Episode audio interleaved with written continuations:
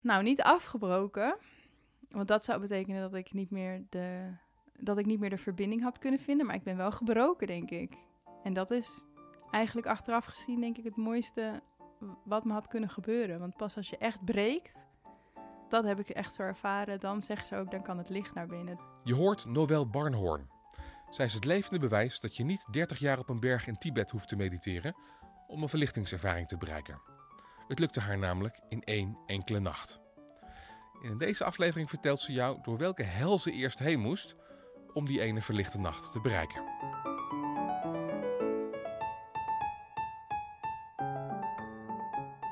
Je luistert naar Podcast Ui, de plek waar we schilverschillend leven afbellen en met de snippers van die ui het hele leven op smaak brengen.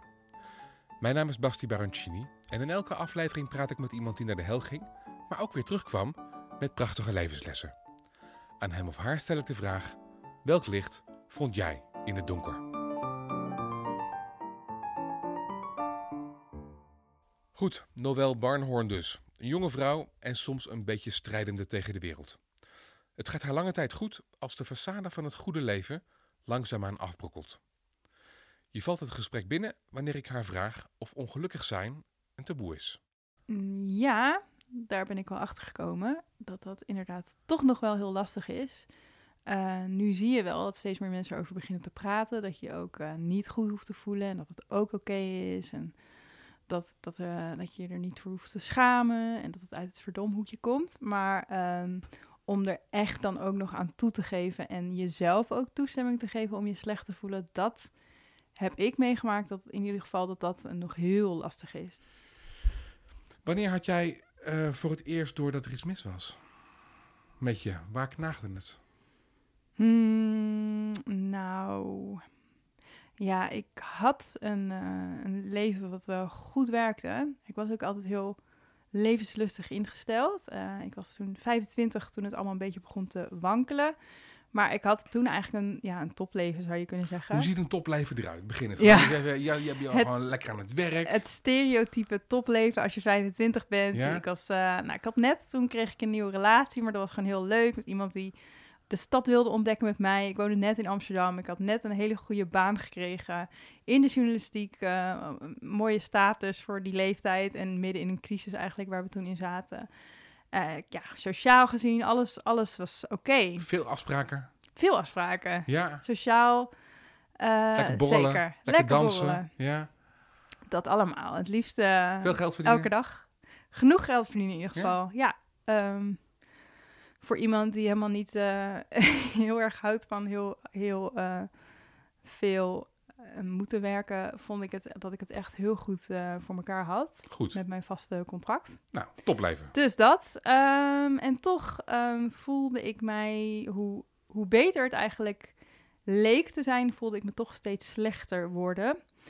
En toen dacht ik nog, nou, weet je, herfst, herfstdipje, de herfst begint weer, of licht aan de pil, of ja, ik ging allerlei dingen erbij halen. Want het moest wel iets zijn wat, ja, wat uh, buiten mij lag. Mm.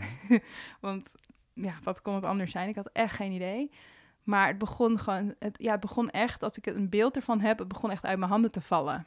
Uh, en ik begon gewoon steeds vaker uh, me diep ongelukkig te voelen. En alsof ik vast zat in een soort rad, als een soort hamster. Zo, zo heb ik het ook echt wel ver, verwoord aan mensen.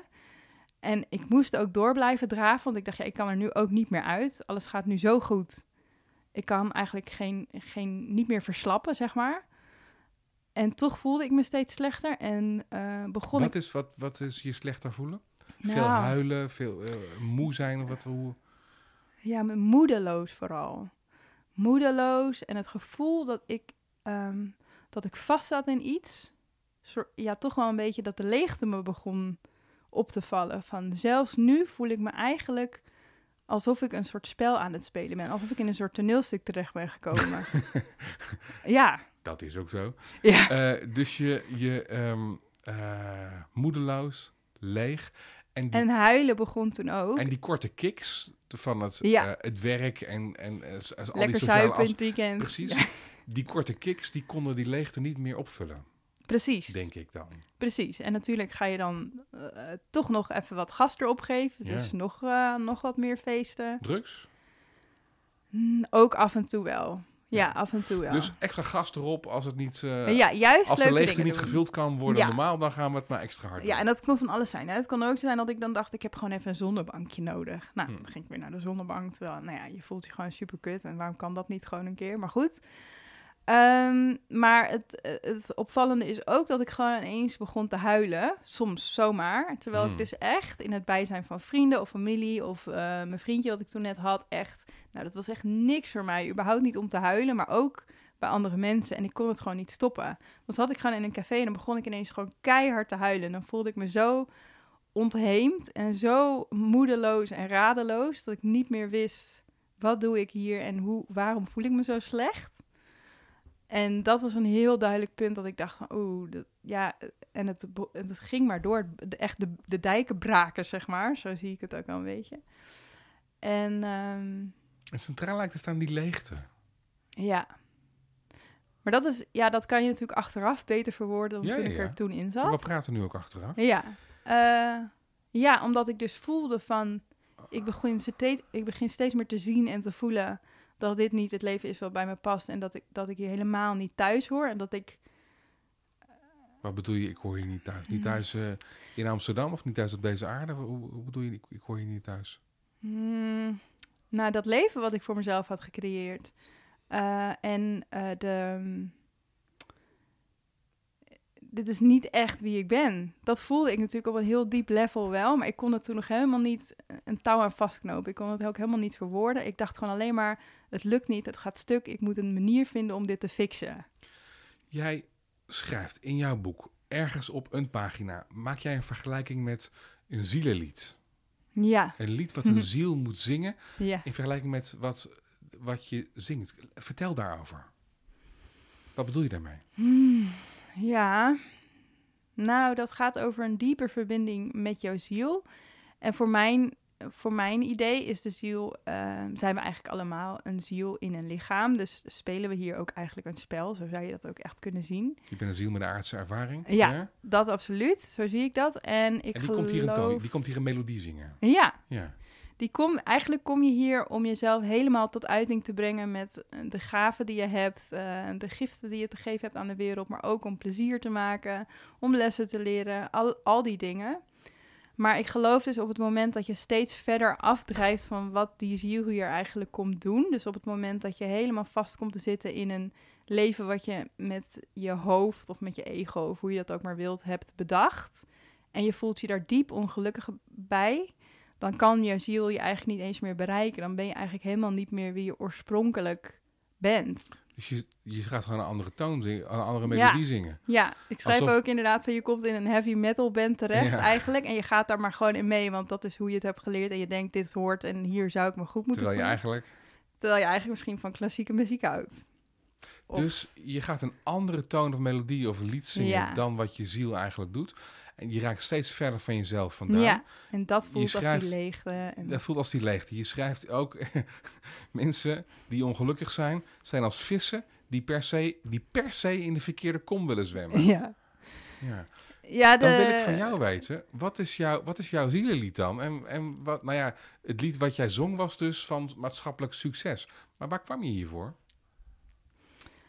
Ehm, nou, als ik het nu heel kort zou moeten samenvatten, is het om eh, liefde te brengen naar de wereld. Ja. En dat is het meest korte en, en ware antwoord wat ik kan geven, denk ik. Eh, en ik was natuurlijk bezig met heel erg de buitenkant. En ik had ook wel heel erg veel plezier. En ik had eh, die korte kicks. En ja, zeg maar, het, er zit heel veel. Dat is natuurlijk soms een beetje het, het, eh, het wrangen eraan. Is dat heel veel mensen denken: het gaat lekker met mij. Op het moment dat ze stijf staan van de adrenaline. Dus eh, dan denken ze, ja, nou, ik heb zoveel energie. Nou, ik voel me zo goed. En dan hebben ze bijvoorbeeld heel weinig geslapen, heel weinig gegeten. Dus zijn ze superveel aan het werk en alleen maar bezig met kinderen en doorrennen. En dan denken ze, nou, het gaat zo top. En dat is eigenlijk het moment vlak voordat je omvalt. ik moet er een beetje om lachen, maar het, is, het is zo'n tragisch eh, verloop eigenlijk. Als je er van de buitenkant naar kunt. eh, Ja, kijken. Waarvoor liep je weg? Nou ja, achteraf gezien voor te zijn wie ik ook ben, of werkelijk ben. En dat is denk ik iemand die eigenlijk heel gevoelig is en heel veel rust nodig heeft en heel veel ruimte nodig heeft. En juist, ehm, nou ja, misschien bijvoorbeeld, ik heb het dan over zeggen dat liefde naar de wereld brengen. Dat is echt iets waarvoor ik me best wel heb geschaamd. Van dat ik het zo diep voelde. En dat ik echt dacht van, maar ik zou niet weten waar ik zou moeten beginnen. En ik zou niet weten hoe ik dat kan verwoorden op een manier dat mensen me ook gaan accepteren. Dus dat is echt een zoektocht. In plaats van je uitlachen. Ja. Terwijl dat is natuurlijk heel gek eigenlijk. Want wat is er mooier en waar, waarder dan, meer waar dan de liefde willen uiten en brengen in verschillende vormen. Maar dat alleen al dacht ik van, ja, dat is iets...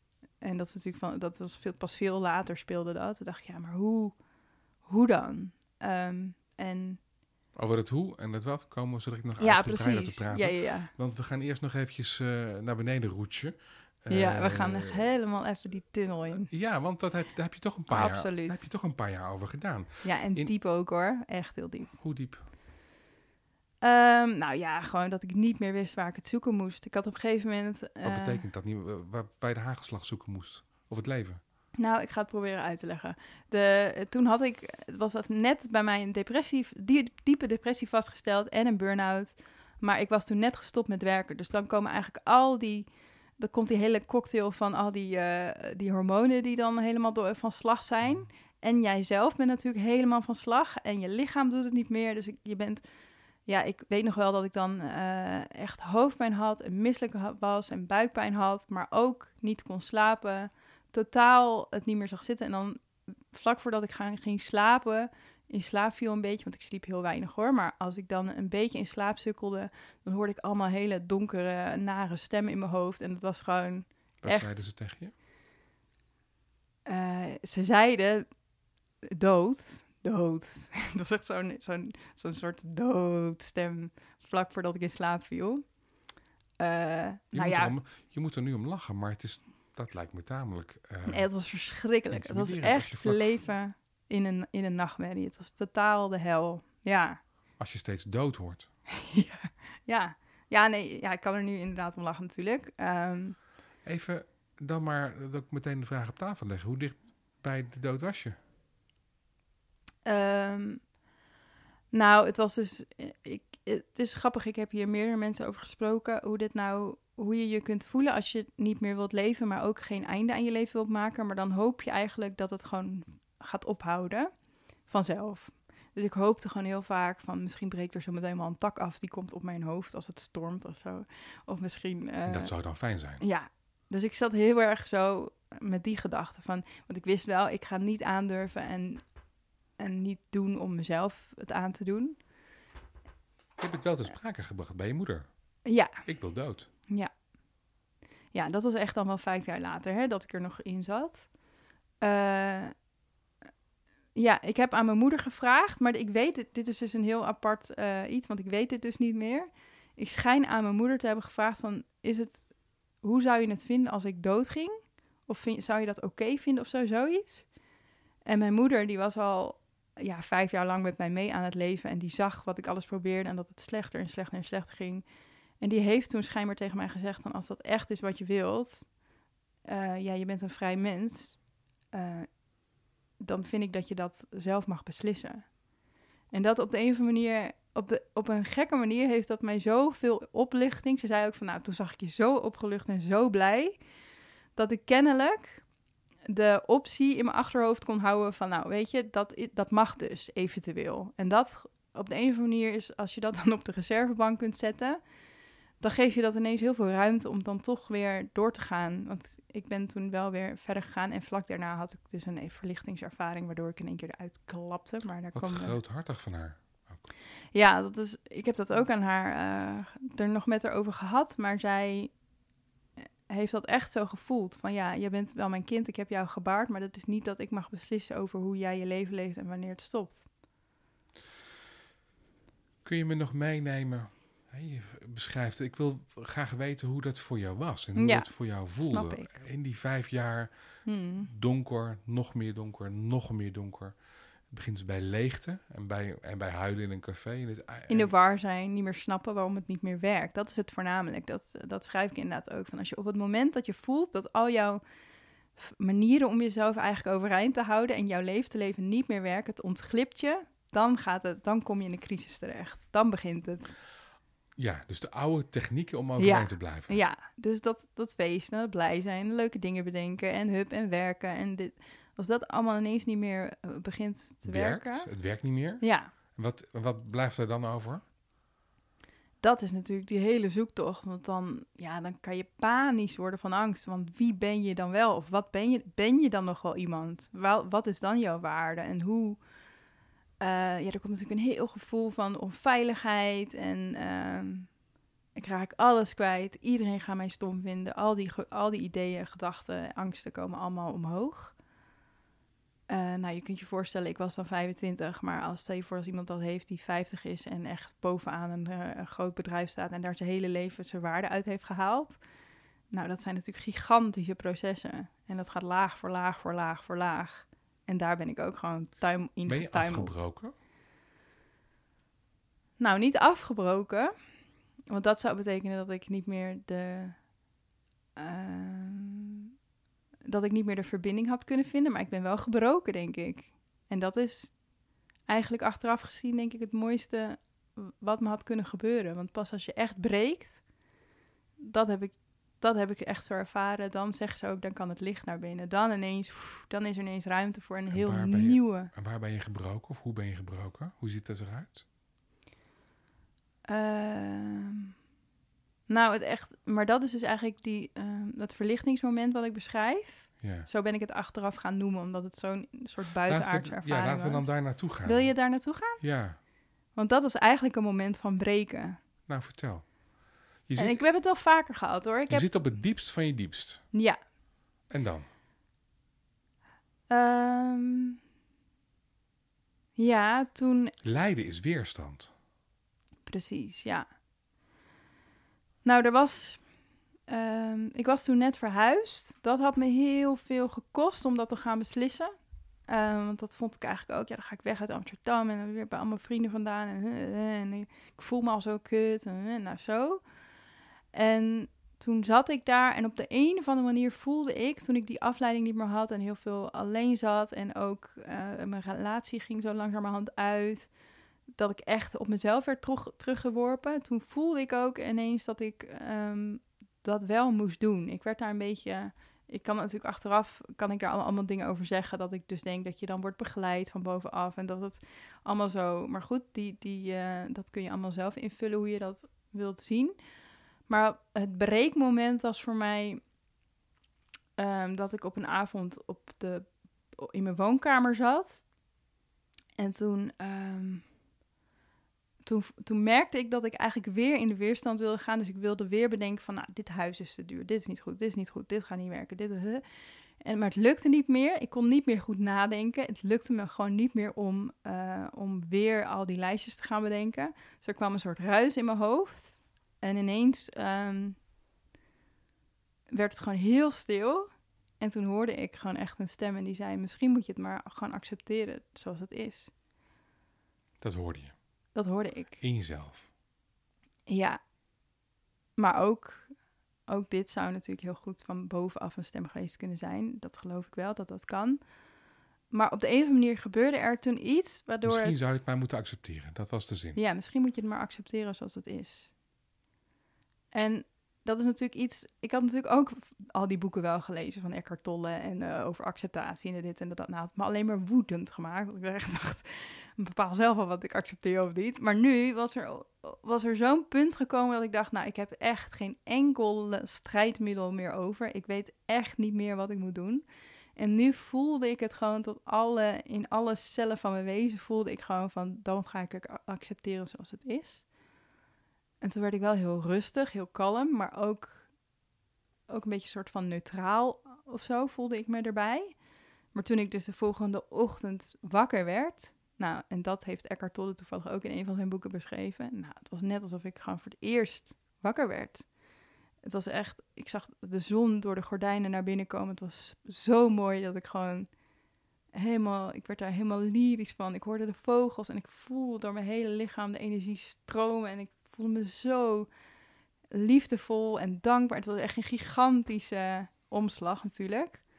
Maar ja, totaal echt vanuit de, vanuit de hel in de hemel beland in één nacht.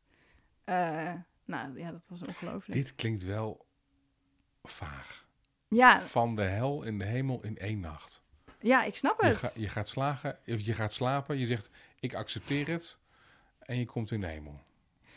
Ja, nou, ik snap dat heel goed. Dat mensen denken van ja, en hoezo, hoezo heb ik niet... Want, maar dat dacht ik ook, hè. Want ik dacht die jaren daarvoor ook van waarom heb ik dan niet... Dan las ik bijvoorbeeld een interview met iemand die in een burn-out zat. Die zei, die zei dan, ik ben er sterker uitgekomen. dacht ik, ja, ja uh, lekker met jou. En waarom heb ik niet zo'n moment? En waarom vind ik dat niet? En waarom zie ik dat niet? Maar dat is allemaal nog steeds weerstand natuurlijk. En ik denk dat er gewoon op een gegeven moment zo'n punt is geweest dat ik echt niet dacht van ik ga het accepteren, maar ik voelde het, dat ik geen enkele andere keus meer had.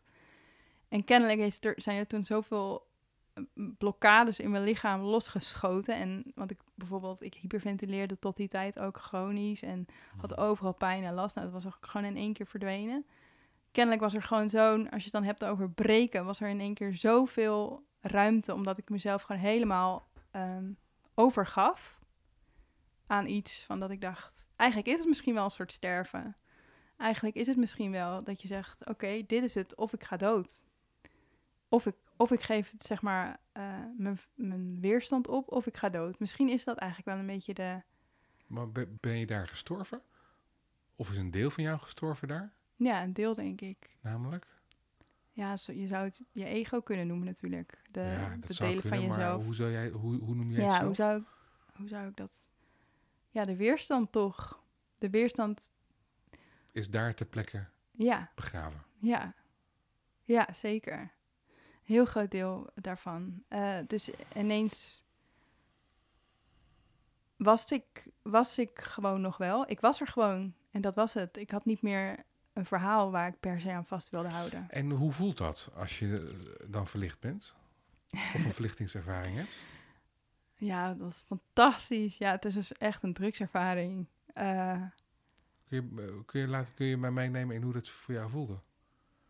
Nou ja, ik, uh, ik heb het beschreven dat ik onder de douche ging staan. Dat ik dus zo, zo dankbaar was voor... Dat was die ochtend dan dat ik wakker werd. Dan ik zoveel dankbaarheid voelde voor dat water wat speciaal voor mij naar beneden kwam. En uh, dat mij alleen, alleen maar schoon wilde maken en daarna weer in het doucheputje verdween. Dat, ik, dat voelde ik zoveel dankbaar voor. Maar gewoon alles. Gewoon de zon. Ik, gewoon al, uh, je kijkt echt. Er is een soort oefening die je kan doen. Die heb ik later zelf bedacht. Stel je voor dat je een, uh, een alien bent. En je doet je ogen dicht. En, uh, en op het moment dat je je ogen weer open doet, dan ben je een alien die voor de eerste keer op deze plek landt. Dus je kunt dat nu bijvoorbeeld gaan doen als je het leuk vindt. En je doet je ogen open en je hebt, bent, hebt totaal geen context. Dus je bent hier voor het eerst. En wat zie je dan? En wat voel je dan? En wat valt je op? En als je dat gaat doen, uh, ik doe dat nu nog wel eens voor de lol, gewoon af en toe tussendoor dan kan ik echt denken, bijvoorbeeld dat dienblad dat daar ligt, denk ik, zo, wat een mooi dienblad. Kan ik nog, ja, denk ik, zo mooi blauw, joh. En hoe... Nou wel. Nou. Als oefening is het hartstikke leuk. En ik ja. gun je die ervaring ook op dat moment. Ja. Je kunt natuurlijk ook denken, dit is gewoon gevaarlijk, want je zit in een psychose. Ja, dat dacht mijn moeder ook hoor. Die dacht, nou, nu is ze helemaal gek geworden. Nu gaat het niet meer goed. Ja, want als je dankbaar bent voor het water, ik bedoel, ja, ja, dan gaat het gewoon niet goed met je. Ja, en toch voelde ik voor de eerste keer zo'n rust. Uh, want ik weet wel hoe een psychose, mijn oom heeft een psychose gehad. Ik weet hoe een psychose kan zijn. En ik weet dat je dan bijvoorbeeld uh, nou, grote risico's neemt. Uh, geneigd bent om echt nou ja, dingen te doen die niet handig zijn. Of rare dingen tegen mensen. En ik was juist wel heel rustig. Ik was heel kalm. Ik had helemaal niet de behoefte om iets te doen. Maar ik zat gewoon vol liefde. Dat was het echt. Ik heb zelf dit niet meegemaakt. ik heb wel. Ik kan het wel aanraden, maar ja. ja. ik begrijp ook dat heel veel mensen hier niks mee hebben of niks van snappen. Maar ja, het is toch wel de moeite waard. Oh, ik zou het graag willen, alleen dit is ook iets wat je overkomt volgens mij. Ja, precies. Is niet iets het is juist natuurlijk. Je kunt het niet plannen op dinsdagmiddag.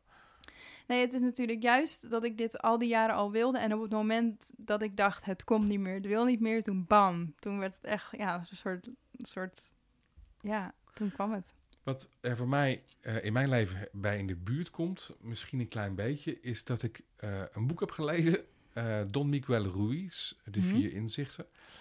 En dat was eigenlijk het eerste moment dat ik me echt gewoon thuis voelde hier op aarde. Echt Mhm. helemaal, ik dacht, oh ja, nu snap ik het, dit is mijn plek. Ja. Dat heeft vier uur geduurd. Toen klapte ik er weer uit. Maar hoe was het voor jou dan toen? Hoe voelde jij je toen? Heel veel rust. Oh ja? Ja, en ik dacht, nu snap ik het. Dit is. Nu snap ik de regels. Ik mag nog wat gaan oefenen, maar ik dacht, ja, dit is. eh, En, maar, en voelde je, dat, voelde je dus de rust in je lichaam? Mhm. Ja, dus eigenlijk was En er toen iets... en helemaal vrede. Ja. Mooi. na vier uur klapte ik er weer uit. Mhm. Want toen werd ik geconfronteerd met andere mensen. ja, En die, trokken me er weer behoorlijk uit. Ja. Hoe lang, heb jij daar ook een paar uur over gedaan? Over die hele eh, verlichtingservaring?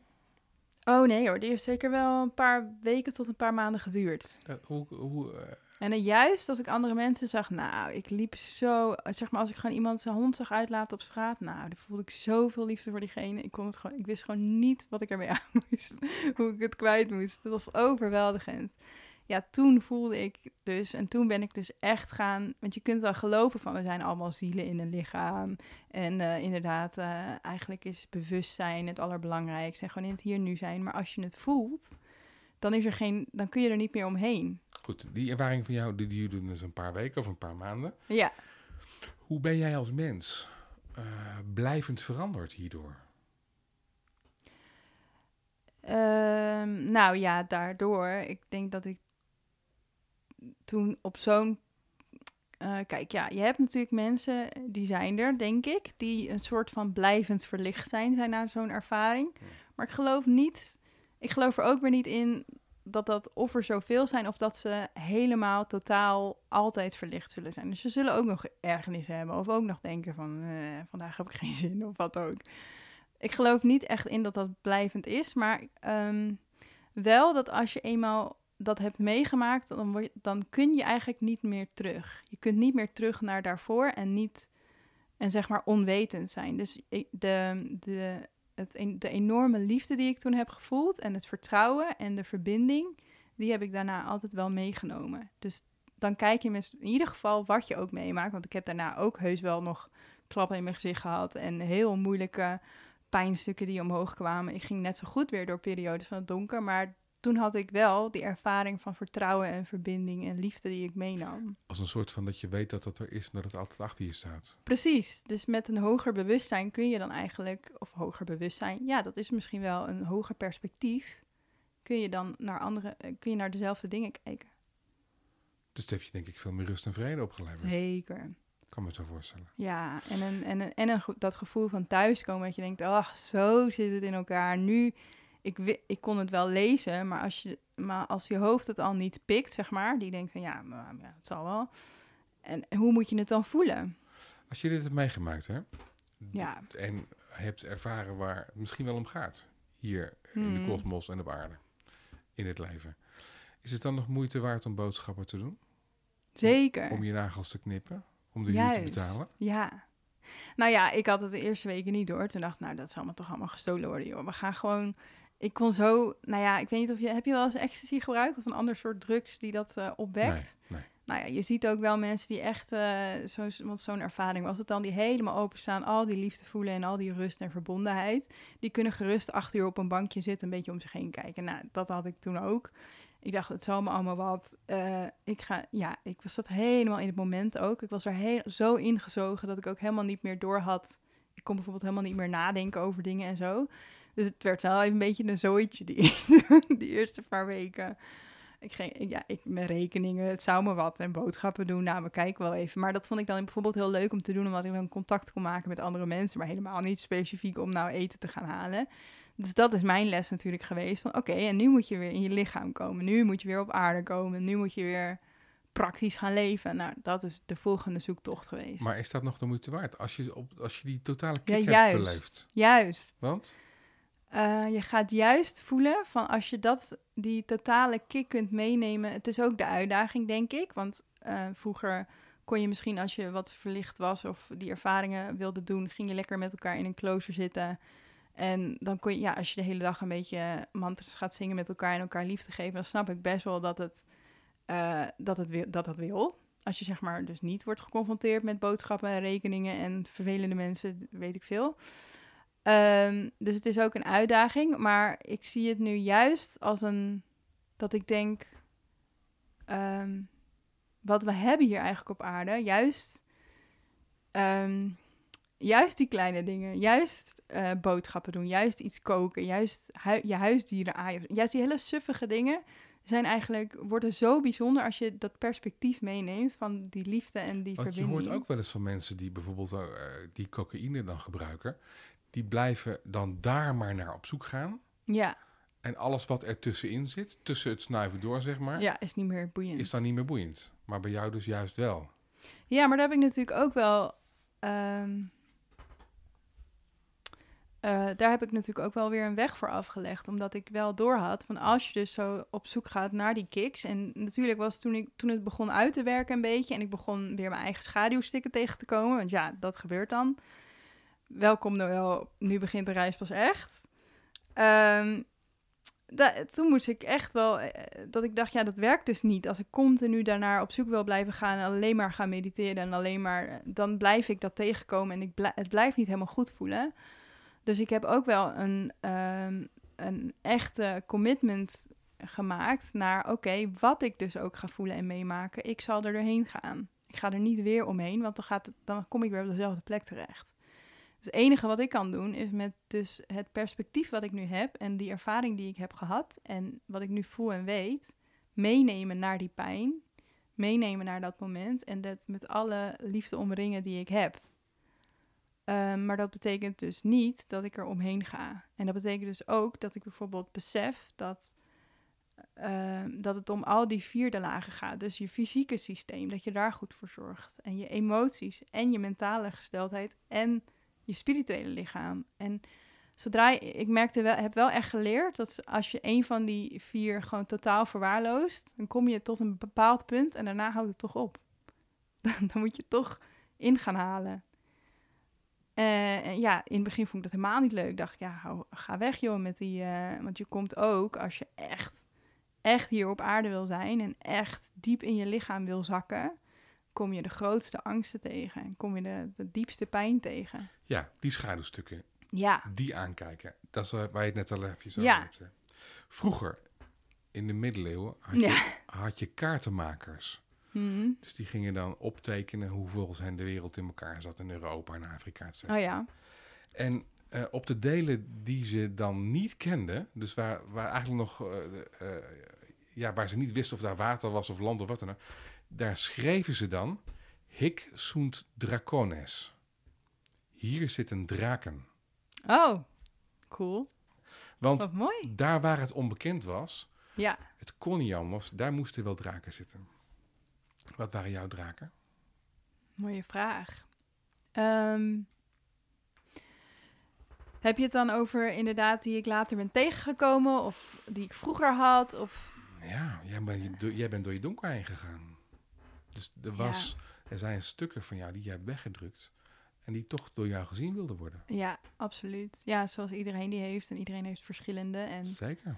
ze komen ook altijd weer terug, kom je weer diepere lagen tegen daarvan. Tot zover de theorie. Wat waren, wat waren die van jou? Ik ga het dus even goed over nadenken of ik dan niet eentje om, eh, oversla.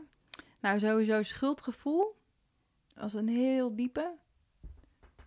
Ehm, maar ook het totaal durven zijn zoals ik ben. Dus ehm, afscheid moeten nemen van ontzettend veel mensen. Omdat ik gewoon zag van ja, dat gaat me niet diep genoeg. Ik kan niet totaal mezelf zijn. Ik kan niet me totaal uiten bij deze mensen. Dus ik moest afscheid nemen terwijl ik het ontzettend moeilijk vond en pijnlijk vond voor hen ook om dat te moeten doen.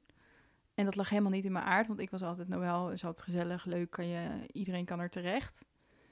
Eh, het te veel willen geven in relaties. Hmm. Ik denk dat dit allemaal herkenbare thema's zijn voor wat gevoeliger mensen en misschien, hoe je ze wilt noemen, lichtwerkers of oudere zielen of er allerlei termen voor. Maar dit zijn allemaal de typische, dat je denkt dat je We te het- gevoelig bent. Ja, maar we hebben het over die van jou. Ja. Dus je hoeft, niet, je hoeft geen steun ik zit mee te denken met de mensen. luisteraar. Schuldgevoel. Ja, schuldgevoel. Wat is, eh, hoe dan? Waar, waar ja, was... soms, Zonder enige reden. Soms kon ik al... En dat is nog steeds iets wat me kan overvallen. Bijvoorbeeld, ik heb nu als ik door de natuur loop... Nou, dan, kan, dan voelde ik zoveel dankbaarheid en liefde ook weer. Dan, dan kan ik ook weer helemaal in die trip komen. Maar bijvoorbeeld, dan heb ik een aantal eh, bomen waar ik langs loop. eh, Bijna elke dag. En dan ga ik bij een aantal bomen zitten. En dat vind ik dan helemaal fijn. Maar dan kan ik me dus schuldig voelen tegenover die andere bomen. Dat ik denk, ja, ik ben niet bij jullie geweest. Dan kan het me toch weer even helemaal overvallen. Eh, en dit is wel iets wat ik van heel jongs af aan heb. Schuldgevoel voor dat ik mensen iets eh, ehm, tot last ben. Schuldgevoel dat mensen... ehm, dat ik niet heel lief voor ze ben geweest. En dat is dan allemaal hoe je het maar zelf bekijkt. Ja, dit klinkt nog als een betrekkelijk ehm, romantisch voorbeeld of een grappig voorbeeld. Eh, maar dit ja, maar gaat ik, het zegt om, wel hoe diep het zit misschien. Het gaat om zwaar lijden. ja. Ja, je- het is het eerste wat je noemt als ik het je vraag naar jouw schaduw. Ja, daar ben ik wel achtergekomen dat het gewoon op de meeste plekken eh, omhoog komt. Wat was het Ik gekste denk- of het grootste waarvoor je schuldig hebt gevoeld? Nou kijk, dit is een klein beetje ook mijn gissen. Maar ik heb een tweelingzusje en ehm wij zijn veel te vroeg geboren allebei. En eh, bij het geboren worden heeft zij ehm, te weinig zuurstof gehad. Waarschijnlijk omdat ik eh, haar de zuurstof heb ontnomen. Tijdens de Ehm, geboorte. Ja, tijdens de geboorte. Omdat ik voordrong of het lag niet goed of zoiets in die richting. Eh, en ja, dan groei je natuurlijk op met een soort evenbeeld van jou. Want we zijn ook één eiig, wat niks kan, niet kan lopen, eh 24 uur per dag in bed ligt. Ehm, en ik denk dat, dat, dat ik dan, maar dat vind ik zelf een heel lastig iets, omdat ik dus niet kan zeggen van nou, die, die momenten voelde ik me enorm schuldig. Maar ik denk dus dat ik met zo'n inherent schuldgevoel ben opgegroeid. Van eh, ja, ik kan nooit het goed maken voor haar of zo. Ik kan nooit haar het. ehm, Ik leef ten volle en gelukkig, maar misschien wel ten koste van haar. ja, of misschien deed ik het ook wel omdat ik zag dat zij dat niet kon. Dat kan, dat kan natuurlijk ook. Maar ik heb ook veel schuldgevoel, ge- schuldgevoel gehad, omdat ik eh, er daardoor natuurlijk ook niet altijd tegelijkertijd ook voor haar kon zijn. En dat zijn echt wel dingen die ik heb weggedrukt. En ook ehm, de band met mijn moeder was best wel moeizaam. Ik probeerde er altijd voor mijn moeder te zijn. Die had altijd wel veel problemen vroeger. Maar dat was me ook niet gelukt om haar gelukkig te maken. Ehm, Vertel eens iets, iets, iets over je gezin van herkomst. Vader, moeder, zusje. Ehm, ik ben opgegroeid zonder vader en dan met mijn zusje en mijn moeder. Waar is je vader? Eh, in, ik denk dat hij op dit moment in Algerije woont. Hij is in ieder geval van Algerijnse afkomst. Je denkt dat hij daar woont? ja, ik, heb geen, ik heb geen idee, moet ik eerlijk zeggen. We hebben wel wat contact gehad via Facebook, maar eigenlijk sinds mijn geboorte is hij helemaal uit, uit mijn leven verdwenen. Hoe is dat voor je? Ja, daar heb ik dus nooit bewust problemen echt mee gehad. Omdat ik altijd dacht, nou, dit is hoe het is als kind en daar groei je dan mee op en dat is oké. Dus ik Dat heb kon je ineens wel accepteren. Ja, eh, ja. Ho- ho- hoewel ik grappig genoeg nu, nu ik echt, eh, nou ja, een dik in de dertig ben, wel eens kan denken, wat zou het eigenlijk fijn zijn als er gewoon een mansfiguur in mijn leven zou zijn die wat ouder was dan ik, die me gewoon af en toe even iets kon helpen met iets of even iets kon zeggen ergens over of zo. Dat begint nu eigenlijk pas een beetje te komen. Dat ik denk van, ah, dat zou wel, dat zou wel fijn zijn geweest. Goed. Dus eigenlijk drie vrouwen in huis, Ja, eh, waarvan je naar eentje eh, een behoorlijk schuldgevoel hebt. Ja maar dus je denk ik moeder, was onbewust dat? hoor. Ja, zeker. Hoe was de relatie met je moeder? Eh, ja, aan de ene kant heel hecht. eh, en aan de andere kant had mijn moeder gewoon zelf heel veel trauma's en problemen van vroeger. En kon ze dat ook wel echt een beetje op mij afreageren. En voelde ik me dus ook altijd schuldig eh, naar haar toe dat ik kennelijk dingen niet goed deed als kind. Dat ze snauwerig Probeerde je was. te of- plooien naar haar? Naar wat zij Ah, ja, had? enorm. Dat we echt meebewegen.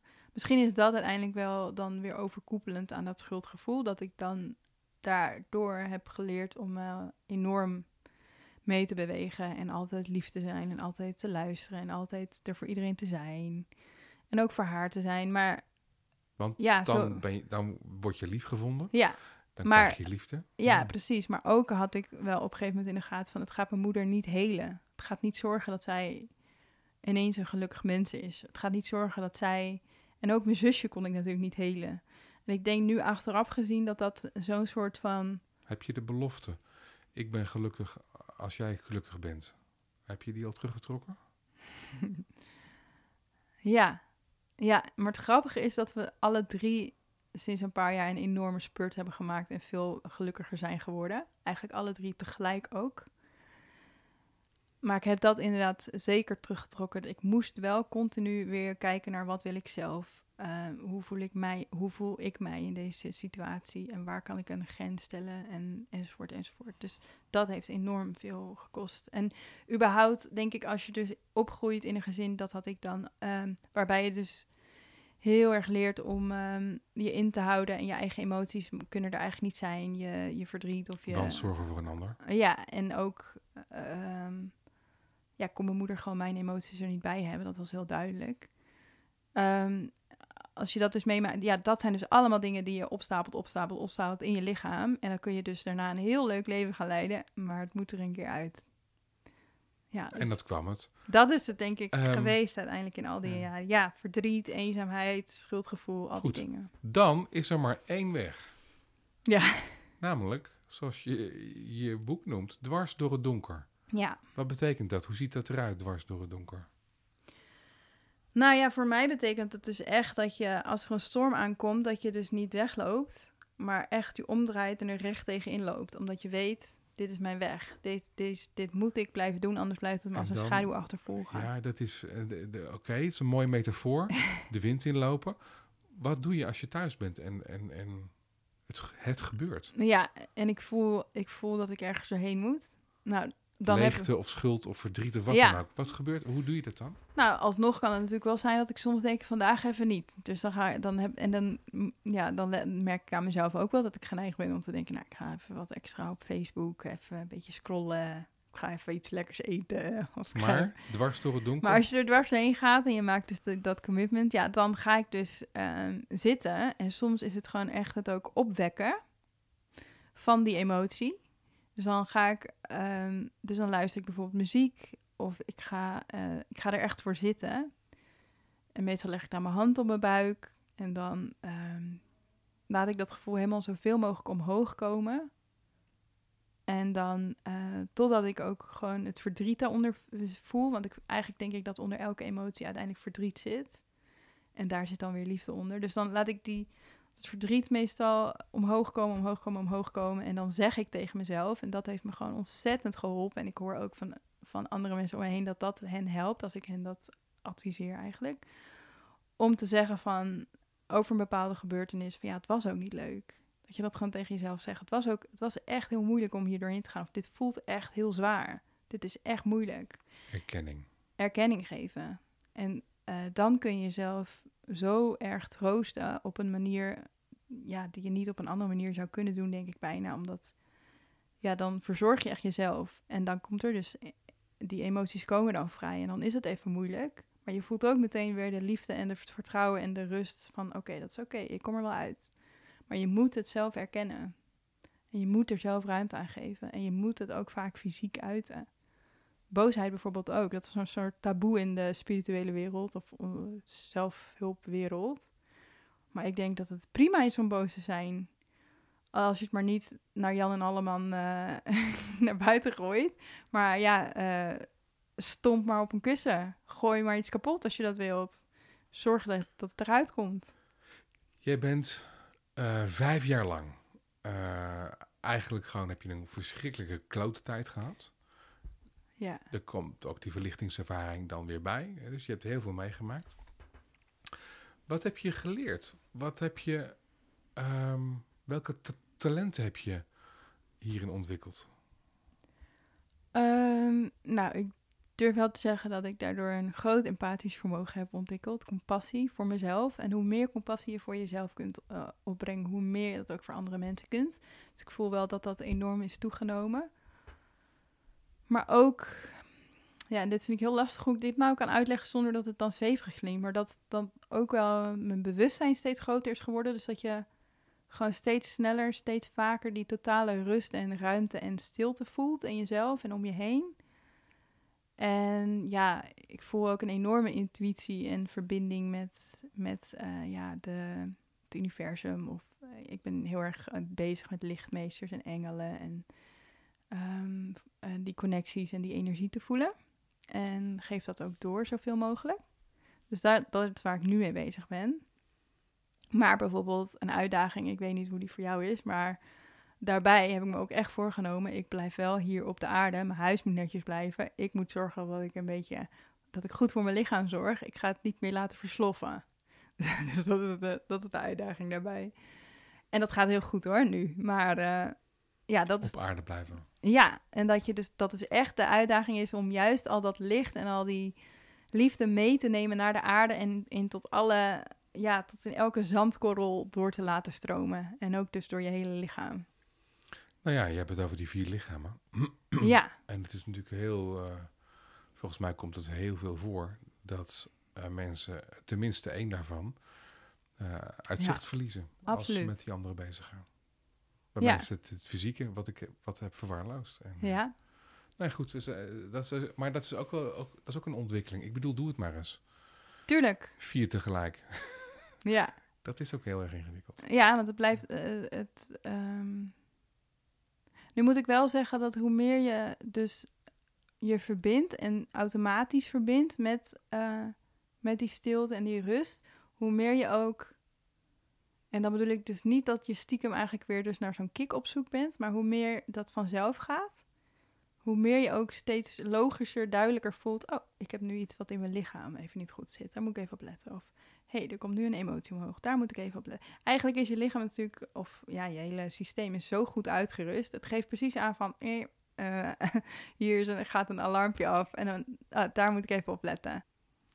Als ja. ik vraag aan jou, is het, is, het, is het donker inmiddels je vriend? Dan is jouw antwoord daarop ja. Zeker, ja. Precies. Wat voor vriend is het? Nou, het is wel zo'n vriend waar je soms niet op zit te wachten. Weet je, dat je dan zo... Is het een zo iemand die, die te lang aanbelt of zo? Uh, nou, het is misschien wel de strenge leermeester. Dus je weet, die vriend komt mij de waarheid vertellen. En soms heb je daar niet echt behoefte aan. Je hebt toch soms zo'n vriend die dan meteen door je heen kijkt en zegt zo zit het. En denk je, ja, ik heb nu gewoon even zin in een feestje. En als die aanbelt, wat... ja, oké. Okay. En als die aanbelt, wat is, de, wat is je reactie dan? Ja, dan doe ik wel... Ja, dan denk ik wel, oh, daar ben je... Nou, en dan doe ik wel open.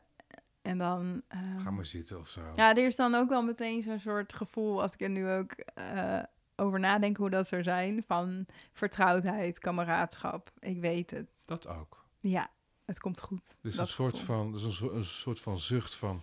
Hij Daar is, er, hij is er weer. Ja, maar ook merk ik naarmate ik langer hier doorheen ga... en merk wat voor enorme voordelen het kan hebben... als je er dus doorheen gaat en je breekt er weer doorheen... en je gaat dus weer door zo'n rotheid heen... en je kijkt jezelf weer aan die spiegel aan wat het, wat het enorm, wat het u oplevert, begin ik ook steeds meer nieuwsgierig te worden naar, oké, wat is het volgende wat ik mag gaan helen? Wat is het volgende wat gaat aankloppen? Dat heb ik ook steeds vaker. Dus ook nieuwsgierigheid. Ja, denk ik, oké, wat, wat heb ik nog meer wat ik mag weten? Wat, waar heb ik, wat, dus ook... Over, over mezelf? Absoluut. Ik, ik streef er zelf naar om zo zuiver mogelijk te zijn in hoe ik leef en wie ik ben. En als er nog iets naar boven komt waarvan ik denk, ai, daar kan ik echt een soort van bijna enthousiast van raken. Ik denk, oeh, ik ben hier best wel gemeen. of, uh, oh, ik heb hier een oordeel. Dat vind ik dan helemaal interessant. Ga ik helemaal induiken. Denk, oké, waar komt het dan vandaan? En dan ga ik er helemaal voor zitten. Dus, dus er, er zit ook een soort van, denk, oh ja, en dan ben ik daar weer doorheen. Denk, oh ja, nu, nu kom ik het ook niet meer tegen in mijn leven of zo. Dus het is ook heel interessant. Hoe vind dat, ik. Hoe dat werkt. Ja, hoe vind jij dat? Herken je dat ook? Hoe ik dat, of heb je zelfs zoiets van, nee, zo'n enthousiasme of en nieuwsgierigheid voel ik niet. ik vind het heel erg ingewikkeld om te uh, weten wat waar is. Mm -hmm. uh, als je begiftigd bent met um, uh, niet alleen met intelligentie, maar ook verbeelding, mm -hmm. dan kan alles waar zijn. Ja. En dat is het misschien, misschien is dat, dat ook, ook wel. wel zo. Ja. Uh, jaren geleden ging er een relatie uit. En toen, nou, uh, hè, mijn strategie is dan, ik zet even mijn hoofd aan. Hè, Mhm. Want dat, dat, dat werkt nou helemaal goed. En ik denk dat ik in een, in een half jaar tijd misschien wel 200, 300 ehm, redenen had bedacht. Met subredenen en tegenredenen. En, oh, echt? Ja, en... Dan, maar redenen waarom het uit was? Of het ja, beter ja. was? Dat nee, uit was? ja, maar ja, van Ja. alles en nog wat. Gewoon een, ik kan een heel systeem. En, maar als, het, als je twee, 300 redenen met subredenen en tegen en gewoon echt een, een heel web hebt. En eh, alles kan in principe waar zijn. Mhm. Dan, ehm, dan is dus ook niks meer waar. Dus dat werd Ja. voor mij een heel groot. ehm, dat is voor, dat vind ik een heel. Dat is nog een heel. Dat is nog wel een zoektocht voor mij. het. Hoe weet ik nou wat ehm, eh, waar is? En waarom heb je zo'n zo'n noodzaak om te voelen wat waar is? Als je het hebt over. Of, wil je dan een soort van goed en fout weten? Nee, dat niet, maar het gaat om bewustzijn. Maar Ja. Jij hebt het ook over bewustzijn. Voor mij geldt eh, in elk geval in mijn proces dat ik nog wat minder op de lichamelijke weg zit van het voelen van allerlei dingen. Mhm. Ik heb vooral heel graag dat ik weet wat zijn de regels hier. Hoe, Ja. hoe hoort dit? En sinds ik die een paar jaar gewoon ken, geeft het me ongelooflijk veel ru- rust. En wat zijn die regels dan bijvoorbeeld? Of wat is Bij- belangrijk? Bijvoorbeeld eigen verantwoordelijkheid. Ja, ja, ja. En als je dat tot, als je die regel helemaal kent en tot, tot in elke uithoek van je, van je, lich, van je, van je wezen Ja, eh, kunt toepassen. En ik zit nog niet op 100 hoor, maar ik, zit, ik, ik, ik kan hem behoorlijk toepassen. Dan geeft het zoveel rust en zoveel vrede. Ik voor mij, jij voor jou. ja. Punt. Ja, maar dat betekent eigenlijk ook jij jouw waarheid, ik mijn waarheid. En dat is allemaal oké. Ja, maar, ja, ja. maar in beginsel vooral je eigen sores. Dat ook. Ja, I, I get it. Dus je hebt weinig op met slachtofferschap bijvoorbeeld van andere mensen. Ja. Dat je daar verantwoordelijk voor voelt of dat je daarin gaat duiken. Of... Ja. Ja, Nou nee, ja, dat snap ik heel goed. Dat, is, een- dat is een reden waarom ik van driekwart van de mensen in mijn leven afscheid heb genomen. Ja, ja. herkenbaar, ja. Noël Barnhoorn, dankjewel. Alsjeblieft.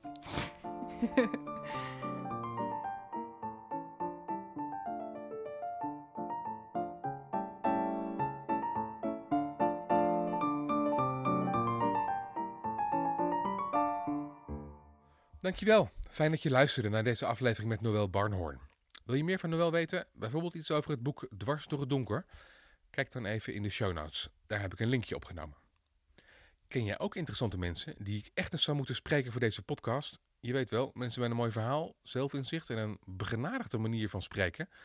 Stuur me dan even een berichtje. Ik leg de lat hoog, maar kom graag met mensen in contact die ik nog niet ken. In de aflevering van volgende week hoor je Ray Zijlstra, dader van huiselijk geweld. Eh, ja, gewoon echt een- een- een- met mijn platte hand in het gezicht. En eh, wat is hard of zacht, dat is natuurlijk niet aan mij om te bepalen. Dat is natuurlijk aan de, degene die de klap ontvangt, zeg maar. Maar het was wel een stevige, een stevige tik. Meer over Ray hoor je volgende week op vrijdagmorgen vroeg in je favoriete podcast-app. Tot dan!